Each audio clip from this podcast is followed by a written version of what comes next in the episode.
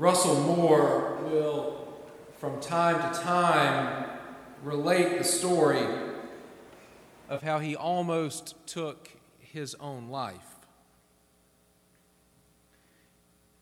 If you know who Russell Moore is, then you are likely shocked at hearing this. The Reverend Dr. Russell Moore is currently the editor in chief of Christianity Today magazine, and for a decade before that, he was the president of the SBC's Ethics and Religious Liberty Commission. At the age of 15, however, he contemplated ending it all.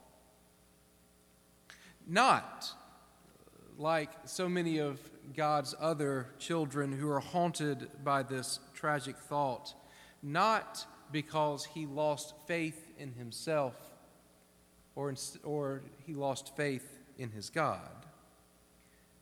But instead, as he writes, because what he was seeing all around him in Bible Belt Christianity threw him into a prolonged spiritual crisis. Growing up in rural Mississippi, he says, I knew of Christian people who beat their children for listening to secular music. I knew of Christian people who denounced the vulgarity of the culture around them but seethed inside with racism.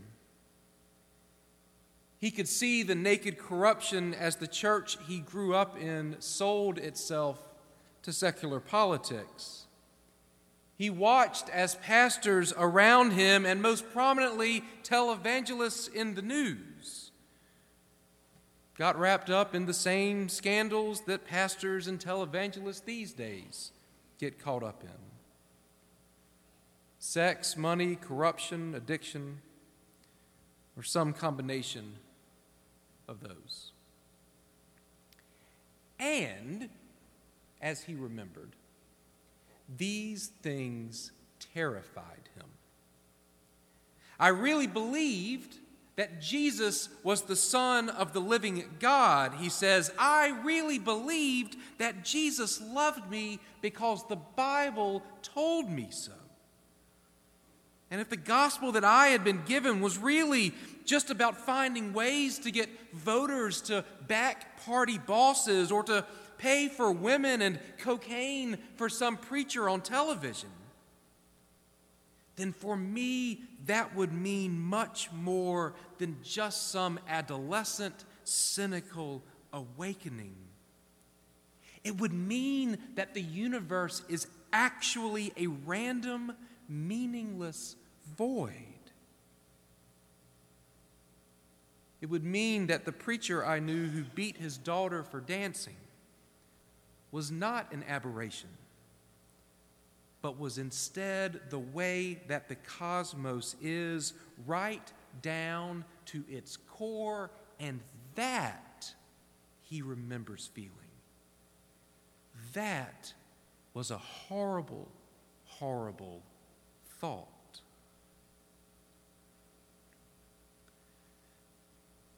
Our gospel lesson this morning confronts us with one of Jesus' parables. But to understand it best, let's set the stage, if you don't mind. We're in chapter 21 of Matthew's gospel here, so we are already late in the story. Jesus has been in ministry for a couple of years, so everybody in the region knows who he is, and he has already developed quite a following. Several days ago, he entered into Jerusalem on the back of a donkey in the midst of a crowd who loudly proclaimed him to be Israel's true king. Soon after that, he entered into the temple there in Jerusalem and he drove out the money changers, overturned their tables, claimed that space as his own, and in their place began to heal and a number of the people that he healed would not have previously been invited or allowed into the temple. Just a few days following this, Jesus will find himself arrested, interrogated, tortured, and crucified. Therefore, it is little surprise if we find him in our passage this morning in conflict with his people's religious leaders. As they go back and forth, Jesus decides to tell them a story. A man had two sons, Jesus says. He goes to one of them and says, There's work to be done, get to it. Now, to his father's face, this first son is insulting. He flatly refuses him. But the next thing you know, he is out in the field doing his father's work. Meanwhile, the father has gone to his second son. Son, he says, there is work to be done. Get to it. This son is polite. He looks his father in the eye. He addresses him respectfully as sir, promises that he will do what he is supposed to do, but at the end of the day, he has failed to accomplish anything of note. So, what do y'all think? Jesus asks the chief priests and the scribes.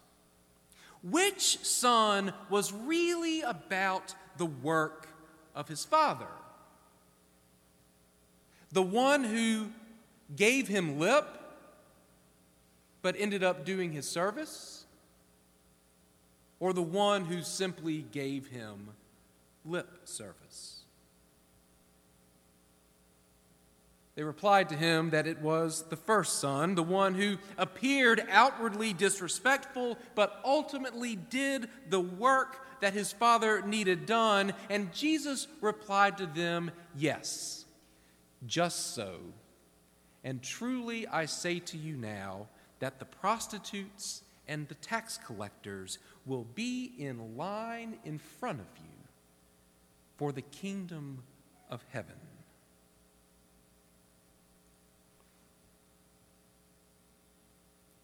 As I read this story, I was reminded of a conversation from back when I was in high school. I can't remember what the scoop was at the time, what horrible thing had been done or been said, whether or not it was some kind of a scandal with sex, drugs, or corruption or something like that. I'm not that much younger than Russell Moore, so perhaps I'm remembering something that he recalls from his teenage years as well. But whatever it was, a kid in my youth group was hung up on it, saying how he couldn't believe that a person could be so crooked on one hand, while all the while loudly and lavishly and ostentatiously proclaiming their Christian faith on the other. One of the adults who volunteered with our youth group. He was a good guy, very well intentioned. He was trying to reassure him. Yes, he said, I know that this looks bad, but you don't know where his heart is. So you can't judge him. You can't judge him because you do not know where his heart is. To which my friend very clearly replied, Yeah, but you see, I'm not interested in his heart. I'm more interested in his hands. And I know quite well what his hands have been up to. In today's parable, part of what Jesus is saying to the religious leaders seems to be this I am not worried so much about your heart. Show me your hands. I don't want to hear how much you love God. I want to see it. What are your hands up to? What are you doing with your life for your neighbor? How are you loving? How are you serving? Because these people, these people over here, the tax collectors, the prostitutes, the people that y'all want to kick out of the kingdom, those you want to toss out onto the street, these people get it. They have heard the message of John and responded. They have chosen to follow the gospel. You look down on them.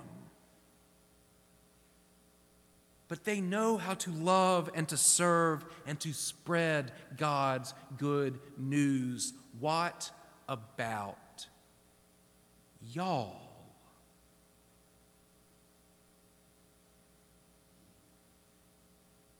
in the same article where he reflected on his own teenage crisis. Russell Moore also talks about the crisis that churches all around us are facing right now. In it, he points out that a hundred years ago, if somebody walked away from the church, it was more than likely because they decided that they simply could not buy what the church was selling. That they couldn't believe some aspect of the church's teaching, the empty tomb, maybe, or the virgin birth, or perhaps they couldn't buy into the ethical demands of Christian discipleship, fidelity, chastity, humility, love. But now, Moore points out, now we see a markedly different and jarring mode of disillusionment. These days, he says, young people are walking away from the church not because they don't believe what the church teaches, but instead because they have become convinced that the church does not believe what the church teaches.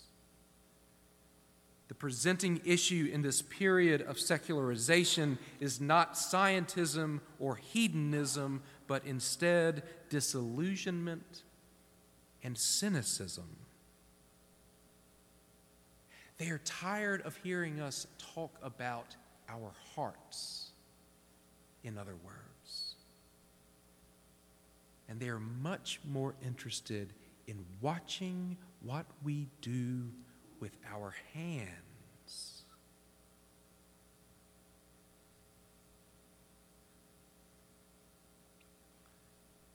This past Wednesday was the feast day of St. Francis of Assisi. And like a lot of churches this afternoon, we are going to honor the memory of St. Francis as we host a blessing of the animals service here at HAB. 4:30 we're going to gather out there on the grass and we are going to ask God's blessing on all of the animals that bless our lives and our homes and our families each and every day. And while this is one of the better known aspects of St. Francis's ministry, it certainly is not the only aspect of what he did. St. Francis also gave what he had to the poor around him. He built and rebuilt churches. He built a hospital specifically for lepers, those people in his world who were considered untouchable, the lowest of the low, and then he himself served them by hand, day by day. He reached out and befriended people around him of other faiths, and specifically, he reached out to Muslims in particular. Since he was living in Europe during the time of the Crusades, Muslims were perhaps the only people that his neighbors would have considered lower than the lepers.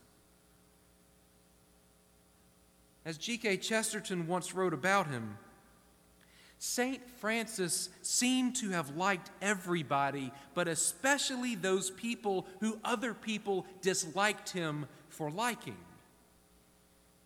He had a great love for folks who had been put hopelessly in the wrong.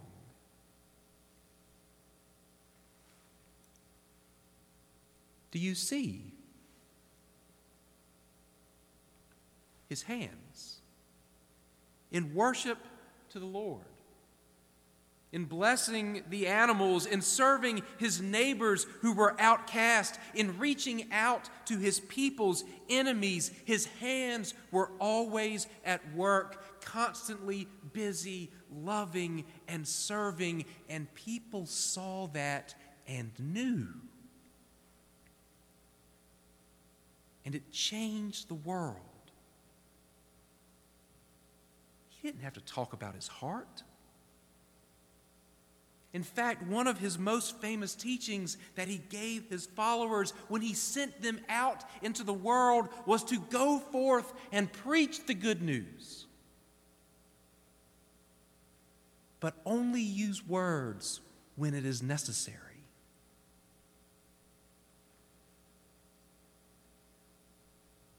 So, church, here I ask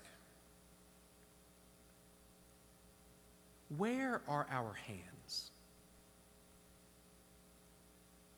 Are they about our Father's business? Or are they about something else?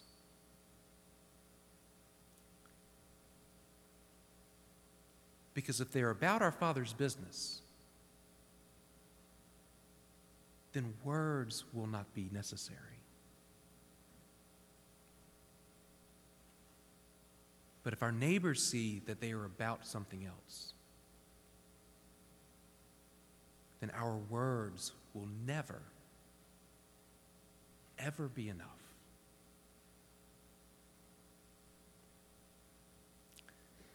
Thanks be to God. Amen.